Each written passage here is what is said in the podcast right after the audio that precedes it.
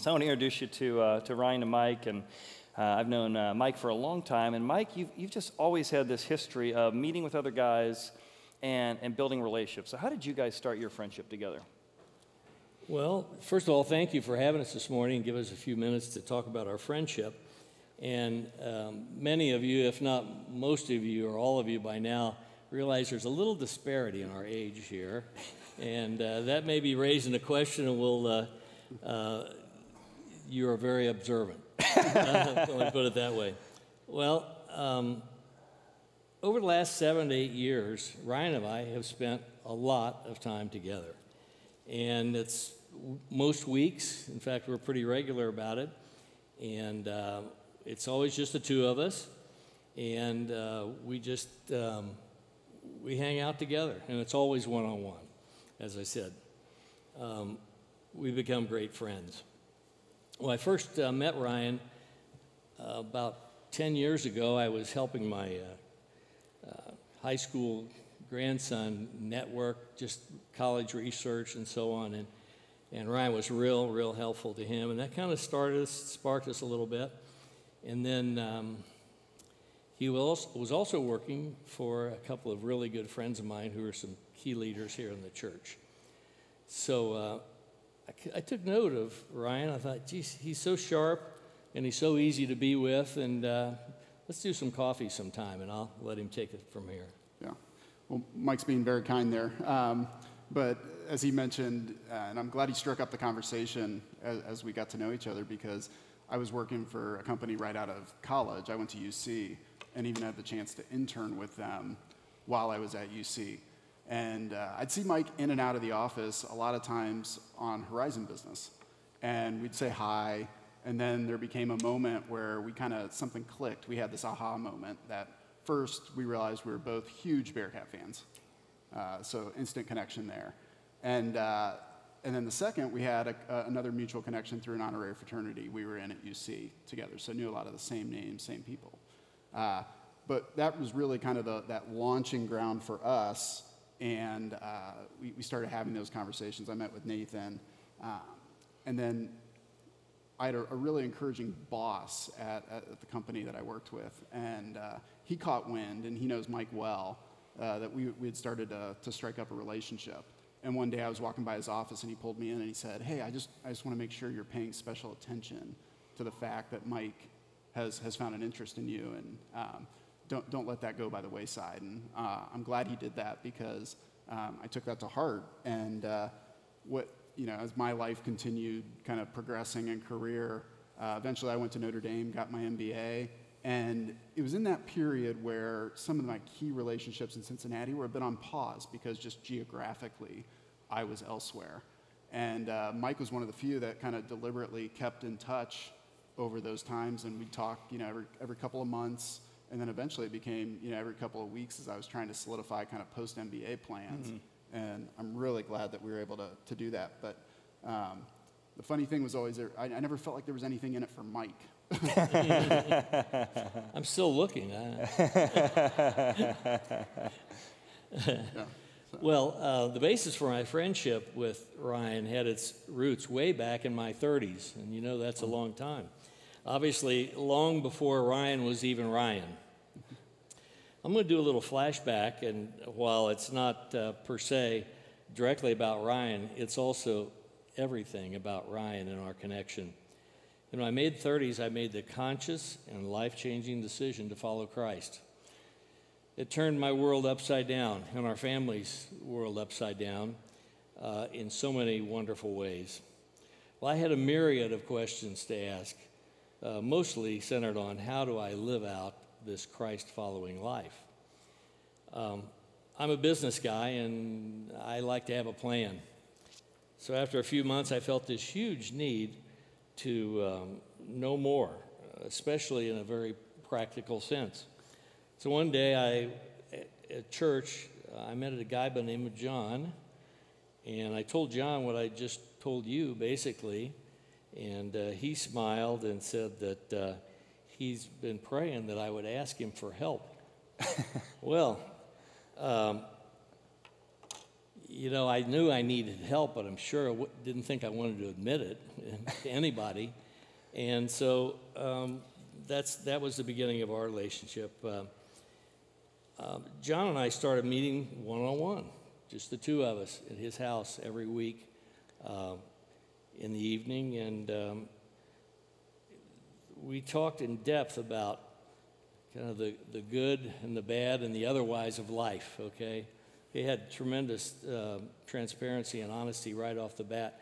In fact, it was uh, probably not so comfortable at first, uh, but before long, we had this, got to this point where I, I trusted him explicitly, and, uh, and he felt the same way about me. Uh, he called this doing life together. And really, that's what I needed. I really wanted that. I wanted to do life in the context of being a Christ follower, too. Well, the contents of our discussions was always uh, applying the Bible to life.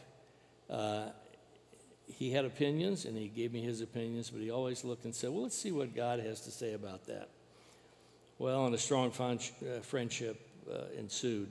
It went on for years. In fact, I talked to him on the phone today I mean, this week he had a big surgery on Monday, so hmm. we are literally lifelong friends.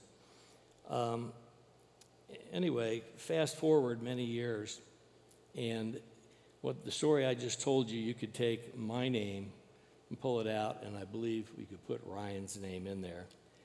Uh, we have a, a, deep and abiding relationship, and I'll let him tell you a little bit more about that. Hmm. I think it's, it's that concept of doing life together that is so key. And uh, in our weekly meetings, and then you know, just when we're, we're talking with one another throughout the week, uh, it's really about having a deep understanding of where both of us are coming from, uh, our own backgrounds, our own experiences, but then also kind of the desire to share that with others and, and play a role in their life the same way that John played a role in Mike's life and Mike is playing a role in my life. And, uh, you know, uh, back to, you know, is Mike getting anything out of this? You know, I had a lot of guilt, you know, like I, felt like, you know, I, I, I, was getting more out of the relationship. And then, you know, came to this realization that, you know, in a friendship, there's no ledger to balance. Hmm. And it's not, that's, that's not what it's about. It's about, are we getting the best out of one another as friends? Hmm. And I think on a weekly basis, Mike and I challenge and hold each other accountable to that. Uh, and what started as kind of an exploration of scripture and and how to lead, you know, a Christ uh, following life, you know, has really turned into how can we influence other men, other people in our circles to, to, to find friendship, but also fulfillment. Uh, and, you know, I'm, I'm a huge believer that God has strategically placed people in my life from, from the beginning.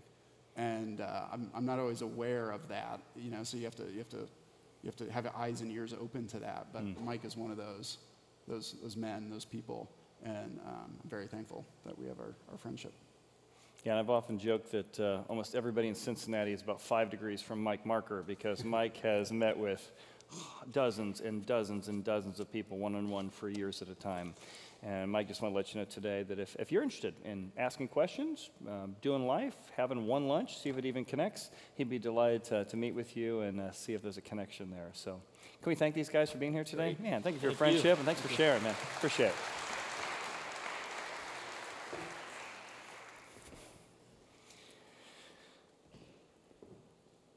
You know, when you think about friendship, you get to kind of see what it looks like firsthand. Um, and it happens at all kinds of places. You know, often it happens at counters, right? It's a kitchen counter. Friendships are formed. Husbands and wives, between kids and, and their friends across the street. A, a counter can be a place to encounter friendship, a place to encounter different perspectives. How do we create moments or places where we can counter and encounter um, real friendship? One of the stories I read recently that was pretty striking to me was the friendship of Winston Churchill with FDR. I kind of knew they knew each other. Obviously, I knew we, we ended up going into the war, but I didn't realize how deep their friendship was. So much so that between the two of them, they sent 2,000 handwritten notes between the two of them during their friendship. That's a lot of writing. I don't know who ever written 2,000 notes to. If you think about all the busyness of being a prime minister or, or being a president, they spent 200 full days with one another. including they try to spend time with their families together on Christmas Eve or New Year's Eve every year they could. And most historians think it was out of this friendship. And even though they disagreed and they had both very strong personalities and they did not always agree on what the right thing to, to do was, but it was in that friendship, it was in the counting of those different perspectives, it was in the, the, the way in which they trusted each other and learned to trust each other that maybe they saved the whole world from Nazi Germany. Because Winston Churchill would eventually call and say, Listen, there's no way that we can stop this without your help. it was out of this friendship the whole world was changed. And both of them spoke about how, in their friendship, being around someone else who was a leader, it just made them wiser, it made them sharper. That's what I want to talk about today. You know, friendship is a place where sharp people can get sharper. And the Bible just says this is a principle you can apply whether you believe in the God, whether you believe in Jesus. This is just true. This is observed wisdom. Friendship is a place where sharp people can get sharper because you're on other perspectives. So I want to give you three ways that we can get sharper. So we can be the best we can be by being around other people, with different perspectives, different ages, different personalities, to bring out the best in us and help us see areas we might be blind to. But that begins with number one are we inviting sharpening into our life? I don't think it's intuitive. I don't think it's intuitive to say, Did I get that wrong? Am I off base here? And yet, it's the sharp people who know to ask that question. It's a leader named Solomon. He was writing about how he sharpened his skills over time as an engineer, as an architect, as a king. He said, If you rebuke a wise man, he's going to love you. Man, thanks for having the guts to tell me what you thought I needed to hear. Whether you agree or don't agree, he loves the fact you're trying to sharpen him. If you give instruction to a wise man, he will be still wiser because he's humble enough to hear things that he may not agree with and ask, could that be true? Or even suggest, maybe I'm wrong. He gets wiser. Teach a just man, and he increases in learning. Contrast that with a proud man. Proud people can be very talented, but they got a lid because they never can learn from their mistakes and they can never learn beyond what they already know. So there's this real well traveled uh, idiom from the Bible it says, As iron sharpens iron, so a man sharpens the countenance of his friends. There's something wonderful about having different people in your life that can sharpen you, make you stronger. But you've got to invite that sharpening. Even if you have friends in your life, they may not know that you're open to sharpening because of the way you react or that story you told or the way that you always need to be right. You need to invite sharpening into your life. I mean, ask yourself when you think about the way you talk to your colleagues, or your boss, or your kids, or your parents, or your spouse, do words like this ever come out of your mouth? Hey, uh, can I run this by you? Get your perspective? Hey, here's what I'm thinking, but can you push back on this idea? Maybe poke holes in what I'm thinking? See how that opens you up to say, I'm open. Here's what I'm thinking. I feel pretty strongly about it. Can you help me see any blind spots I might have in this? How much better would our marriages be if we brought a little humility in and saw how both of us could sharpen each other? How much better, even as parents, instead of just always telling our kids we know better than them, to ask their perspective on what we could do better? They know all our mistakes, I promise you that. And vice versa. What if kids actually turned to their parents and said, hey, could you push back on that? You'd probably fall over, jaw drop, and, and you'd probably pass out, right? Oh my goodness, I can't believe my kid asked me my opinion. But there's something beautiful about that. In fact, one of the things we do as a church is that every week we have a meeting where we actually review all of our services and all of uh, our teachers with about 20 different points that we talk about. So we talk very open, honestly, about seven or eight of us, um, depending on you know, who's there that day, and we just go through and give each other feedback. And I've shared with several of the leaders that, you know, every week I have five or six people critique me and, and like, really? I think you're pretty good by now. Well, okay, but I want to deliver my best presentations next week, next month, next year. I can't see my blind spots. And if I can get around people I trust, they can sharpen me. Doesn't mean I always agree, doesn't mean I can always do it all, but I want to hear other people's perspectives. I had one leader tell me he, he was going to come speak one time at our church. And I said, Well, could I give you some feedback? No, no, no, I speak all the time. Well, the problem is that the bar for speaking is so low, it's easy to look good when you're not. And he says, I speak all the time. And he did. And he pretty much read us his PowerPoint for 30 minutes, and it was boring and terrible. And we didn't invite him back. But he doesn't know. He doesn't know because he doesn't need any feedback. I'm not a huge NFL fan, but uh, I got a chance to talk to Vance uh, Johnson several years ago from the, from the Broncos. And he shared his story. He got famous because he's with the three amigos, made of the three amigos he got famous with. He ended up uh, you know, winning three Super Bowls. But the whole time, even though he had three amigos in his life, he was hiding all kinds of dysfunction. He kind of got too much money too quickly. And besides some domestic abuse and the way he was handling his relationships, he also became a compulsive gambler, could never quite get enough adrenaline rush. His addiction to gambling and anger became so bad. If you can imagine, if you're in the NFL, you've, you've spent your whole life trying to get a Super Bowl ring. He had so wasted so much of his life on addiction and drugs and gambling, he eventually had to pawn the Super Bowl ring to pay off a portion of his debt. But it was some guys on his team who saw him on this path who introduced him to God and to Jesus. As he learned about Jesus, he learned a, God who could still love him and care about him despite the terrible things he did. And he started learning how to change his ways, uh, to, to see the error of his ways and take responsibility for it. He even went on the Oprah show and he actually took responsibility and apologized and, and made amends to some of the domestic violence he'd done to his previous wife. So I called him up about three or four years ago, and I just began to hear his story. He said, Yeah, I just wish those friends, those three amigos and others in my life, I wish I could have heard it. I had people who cared about me, but I just couldn't listen. But now he says, I'm open to any way that my friends want to speak into my life.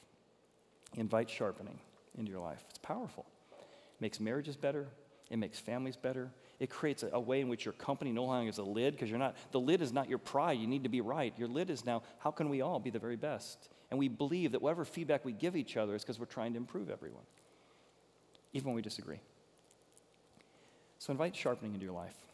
Number two is you got to be willing to move a lot of dirt to move some gold if you want to sharpen. If you get around any of us, all of us look really good from a distance, but you get close to us and you start finding out I got idiosyncrasies, I got bad habits, I got things that will annoy you. Ask my wife. I got all kinds of things that I look really good from a distance. But up close, if you really want to be sharpened, you got to be willing to look past dirt to find gold. Andrew Carnegie had 43 millionaires working for him in his day. There wasn't that many in the world. How did they all start working for him? So a news reporter came up to him and said, How in the world did you get so many millionaires? He said, Well, they weren't millionaires until they started working for me. He said, Here's the secret to leadership men are developed the same way gold is mined. When gold is mined, several tons of dirt must be moved to get an ounce of gold. But you don't go into a mine looking for dirt. You go in looking for gold. You don't look for flaws, you look for gold, not dirt. Friendship's about that. I want to find the gold. I want to develop, find what's best in you and best in me, and, and be willing to move a lot of dirt. Oh, we had some things we disagreed on. We had to learn how to kind of get around that. We had to learn how to, but to develop that kind of friendship. So let me tell you about two friends in the Bible. Uh, one guy's name is Saul, and Saul really, he had the best pedigrees. He went to the best schools. He kind of did it all. He knew all the protocols to go to Caesar Augustus and all the Roman things. He, he got a Roman citizenship, which was almost impossible to get, except that his father or grandfather probably did all the tent making for Mark Antony. So, very well known. And in that, he decided that he was going to see the followers of Jesus as a problem. He began to get letters and papers and authority to kill them off. And all of a sudden, he has this encounter in his life well, he starts seeing the blind spots, and maybe he was wrong about a lot of things. And God, in kind of a crazy story, appears to him and says, Hey, Paul, Saul, the people you're persecuting are friends of mine. And Paul becomes a follower of Jesus and changes his name from Saul to Paul. Now, Paul wants to join the disciples. Are you going to let that guy into your club? The guy who's been killing off all your friends? No. So here's where the story picks up. So Saul had come to Jerusalem. He's trying to join the disciples, the people he'd been killing for the last couple of years, and they were afraid of him. No duh. But Barnabas. Barnabas is this fellow leader who is equally kind of concerned about Paul's past, but he's willing to move a lot of dirt. And Saul is a Paul is opinionated. Paul sometimes isn't the best speaker. One time he preaches so long that somebody falls out a window and dies. He's so boring. Uh, he's definitely got some, some issues. Sometimes, if you're going to diagram his sentences, it's like, you know, five paragraphs run on sentences. He's a lawyer and, and, a, and a, religious uh, leader all put together. Um, but Barnabas was willing to move a lot of dirt to sharpen him. So he took Paul, his name's now Paul, and brought him to the apostles. And Barnabas speaks on his behalf. I've talked to him, I've interviewed him, I met with him. Yeah, he's got some, some sharp edges, a lot of dirt. But he told me how he encountered Jesus on this road. He had seen the Lord on the road and how he had preached boldly in the name of Jesus. I saw him not only not attacking Jesus' followers, talking about his experience. I think I want to develop him. I think I want to build a friendship with this guy.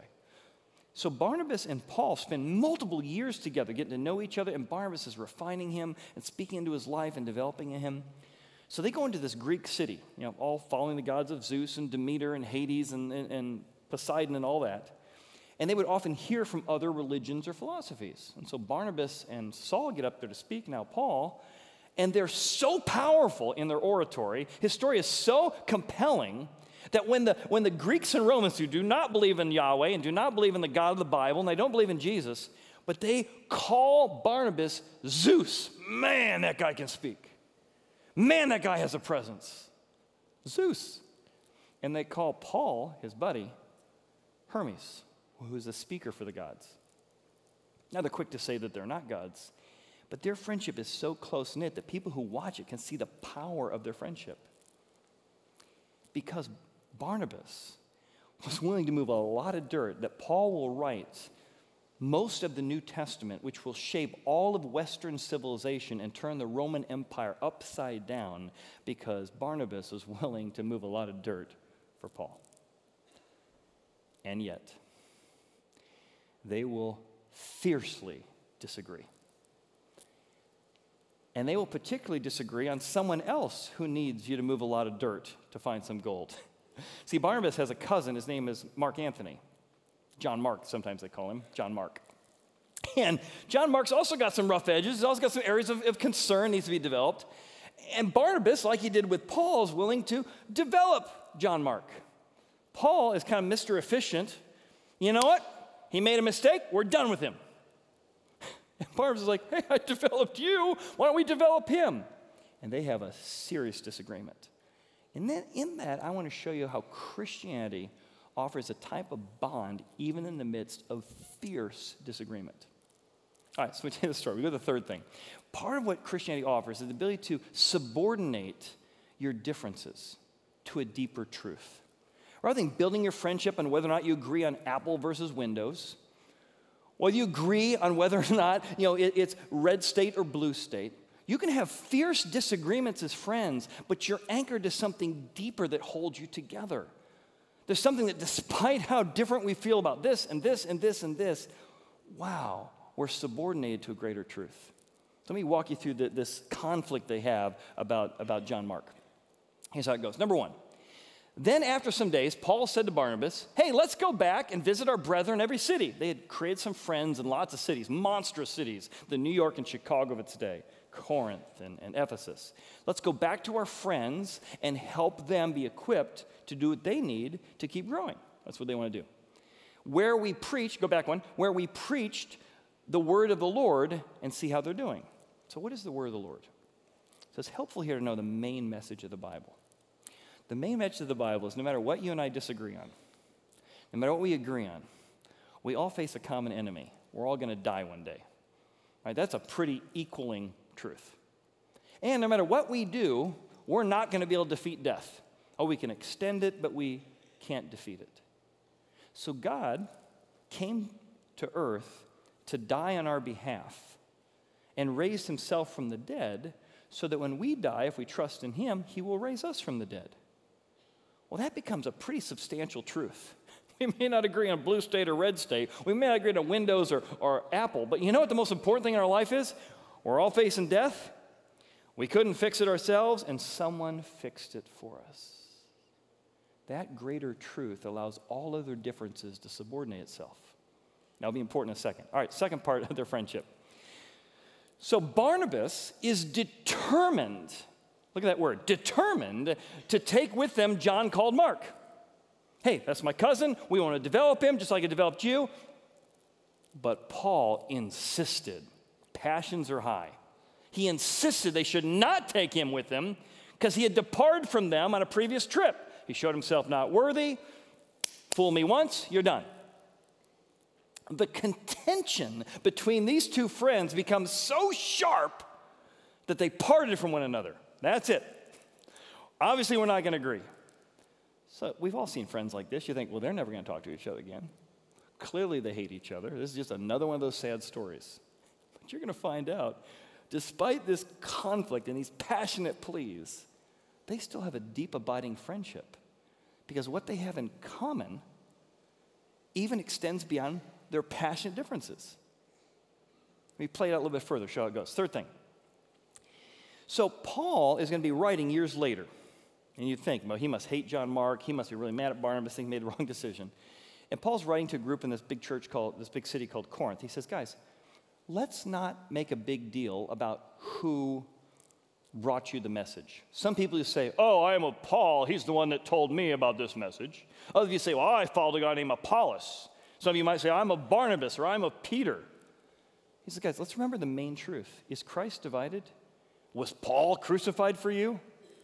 He's coming back to this idea. The thing we have in common, someone needed to die to defeat death and we couldn't do it, is more important than who gets credit for what, who's right about what. And even talking about John Mark, who he felt so strongly about, even later on he'll write a letter and he'll be encouraging toward John Mark. They still have a relationship despite this disagreement. He writes, now, Aristarchus, my fellow prisoner, greets you. He's kind of writing this whole thing about everybody he's working with these days that, that wants to say hi. And Mark, the cousin of Barnabas, about whom you receive instructions, if he comes to you, welcome him. So even later on, despite their differences and this major issue, they're still friends and they're still working together later. Think of Christianity like boot camp. Right? You ever had somebody goes to boot camp? When you come to boot camp, people come all different states. Yeah, you have Caucasians and blacks and Hispanics, all different races are coming, all different perspectives are coming, all different cuisines are coming. But while you're in boot camp, all of those things subordinate to a greater truth. Someone might try and kill us. We're in boot camp, and we got to have each other's back to protect each other's life. And all of a sudden, it's not like you suddenly don't have opinions about politics, don't have opinions about the state you're from, don't have opinions about whatever your preferences are or your, your cultural differences. But in boot camp, all of those things subordinate themselves to the greater mission of our common enemy of death and our common mission of life. Christianity is like boot camp. It gives you something to anchor to that even when you differ severely, you have more in common than all the differences you have combined. So here's what Paul writes. This is the fourth part of their friendship. And you see how they subordinate these differences they have to this common idea. Different perspectives don't require you to have identical opinions. Barnabas and Paul do not have identical opinions. So Barnabas decides, you know what? In this case, we disagree. It's just not good for us to work together this time. We don't have to be resentful. We don't have to be bitter. We don't have to, have to destroy our whole friendship. But for right now, we disagree. So Barnabas took Mark and they sailed to Cyprus. And they began to build some leadership and build some friendships and build some teams. But Ch- Paul chose another guy named Silas and they departed, being commended by the brethren. All the friends said, That's a good plan. You guys disagree. Just two different plans here. And they went through Syria and Cilicia, strengthening the churches. And ultimately, the whole world gets, gets impacted by them going on two different routes before they come back together. I mean, don't, don't you get kind of tired in the world today why people are willing to divide families and friendships over every little thing? Like, have you ever met anyone who agrees with you on even 50%, 70%? No, the more you get to know people, you find out we got different perspectives our family system, the way we grew up. Why do we have to divide on everything? It's because we don't have a greater truth to anchor to. My, uh, my aunt, who uh, lives in Seattle, is a bit of a red state person. And my cousin, Michelle, who is a very much a New York blue state person, they have been friends for decades. Decades. So much so that when Michelle's brother died, another one of my cousins, Merrick, he died at a very young age of a kind of terrible medical thing. And man, I saw them grieve with each other and be with each other and connect with each other because their bond of family and grief and love for Merrick was far more important than their differences. Until about five years ago, when they found out they disagreed on politics, and this time politics was more important than families or grief or 30 years of friendship, and they haven't talked to each other since. One wants a relationship, the other can't imagine ever talking to someone who had that perspective. I've shared the story before during COVID. I had a good friend of mine who uh, did not go to her daughter's wedding, her daughter's wedding, because her daughter wanted her to wear a mask. There's all kinds of different opinions on masks. But shouldn't family and a connection be more important than where you come down on masks? It's like our culture is longing for the type of friendship that gives us a deeper truth that all these other things we can disagree on, but they subordinate themselves to something greater. My dad and I have a great relationship with my dad. But I've just learned my dad and I probably shouldn't ever work together. Because how he works and how I work are just not real compatible. And his way truly is superior. My need to go fast, his attention to detail could be very, very collaborative, but it's not. So we just know that we can best enjoy our relationship by having certain parts of our relationship that's just not the best use of our time. That's just not the best use of our relationship, and that's okay. Friendship doesn't involve having to agree on everything or do everything the same way. But it does mean that sharp people like Barnabas and Paul can say, because we've got something in common, let's disagree on, on how far you develop people, what's good boundaries, what, what, what's too much help, what's, what's reinforcing this person's mistake. Sharp people can get sharper, but it requires one big thing. Sharpening requires you to have softer steel. If you want to have sharpened steel on that knife, it needs to be softer steel. Because the way you sharpen, my dad used to have a grinder, he was always sharpening his knives. And the reason you can sharpen a knife is because that sharpened knife came from softer steel. This knife is softer than that grinder, which allows it to sharpen it, to knock off edges. So the question is Is your heart, is your perspective, is your mind, is your mode of operation soft enough to take feedback? Am I humble enough to invite sharpening? Not most people aren't.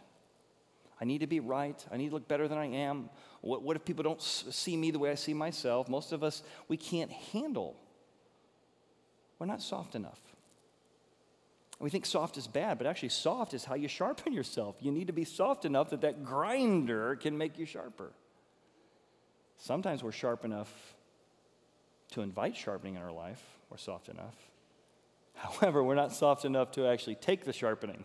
Yeah, I took some good feedback. I'm not going to do any of it, but thank you so much, right?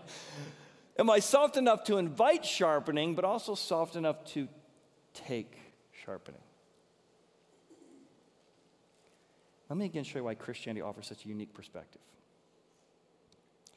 Christians believe that the God of the universe who controls all things, who does all things, who's all powerful, worthy of all credit for everything. That person. And the Bible says that person came to earth in the form of a man to put our needs ahead of his own. And actually, when Paul's writing in Philippians, he says, and he, God humbled himself to become a person, and then humbled himself to die on a cross because our need for forgiveness was important, more important than his need to be right, his more important than his need to be comfortable. And not just death, Paul says, but death on a cross. If you've ever seen the research on the Romans invented crucifixion as a torture device to make it as your death as long and miserable as possible so people would see and of all the times in history God chose to come to earth, according to Christianity, he came during the time when crucifixion was in vogue. I'd be like, if I'm Jesus, I'm like, hey, I'm thinking, uh, I'm thinking uh, 2020. I'm thinking something like, like you know, uh, some kind of like more humane way to die. But Jesus wanted to demonstrate to us how humble he is. You just see him talking to his friends. Hey, guys, I mean, I'm having a tough night. I need some people to pray for me. I'm going through a tough thing tomorrow. I'm going to be taken into prison. Could, could you pray with me? Could you encourage me? Could you help me?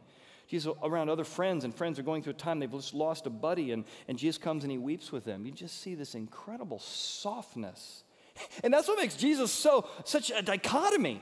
Here's a guy claiming to be God before Abraham was, I am. Oh, I saw all the spiritual beings fall at the beginning of time. Well, those are some pretty bold claims. And then when everybody's arguing, who's the most important? Who's going to be the leader of this movement? Jesus gets down. These people come in the door with their dirty, disgusting, walk across Jerusalem feet. And he says, Come here. I want to wash your feet. I'm here to serve you. I'm here to help you. The Son of Man, which is a term he comes from the Old Testament, meaning I'm God, didn't come to be served, but to serve. And that is why, when you begin to wrestle with the claims of Jesus and maybe think about how to incorporate those claims in your life, it brings a softness. Not a lack of strength, the softness that lets you get sharper because sharper steel starts with softer steel. You can invite sharpening into your life. Hey, can you push back on this? Hey, anything I'm missing here? You willing to move a lot of dirt for other people because God moved a lot of dirt for you? And you're willing to say, listen, we may disagree on that, but there's something more important to us. We're family. Something more important to us. we got a common enemy in death and a common solution. None of us want to die, and we know that someone came to earth and defeated death for us. That's what I want for you. I want you to have the best sharpening you can have. So invite this next the band to come out and do this next song. And as you hear this song, I think again, like a lot of the songs we've done in this series, they speak simultaneously to the beauty and wonder of great friends in your life, people that maybe you disagreed with. And maybe you've got some friendship in your life that some friendship died 10 years ago, four years ago, some relationship between you and a son or daughter died, and you weren't soft enough to apologize. They weren't soft enough to want to reconcile. But when you see how soft God is able to be with us, you say, I want to be the kind of friend to others, not that they were always to me. I want to be the kind of friend to others that God was to me. As you hear the words of this song, you can simultaneously picture your own friendships, but also God saying, Whatever we've been through, however you've ignored me at times, the minute you call out, I'm ready to restart our friendship. Let's pray. If you want to pray and just ask God for that, say, God, thank you for being willing to listen when I call out to you. Thanks for dying on that cross. for the ways I'm not particularly soft. The ways I've ignored you at times. The ways I've thought I knew better than others or you. God, forgive me for that. And thanks for being a friend that doesn't turn your back on me, but rather you died for me. Come into my life and teach me how to be softer so I can be sharper to help other people and enjoy you. In Jesus' name, amen.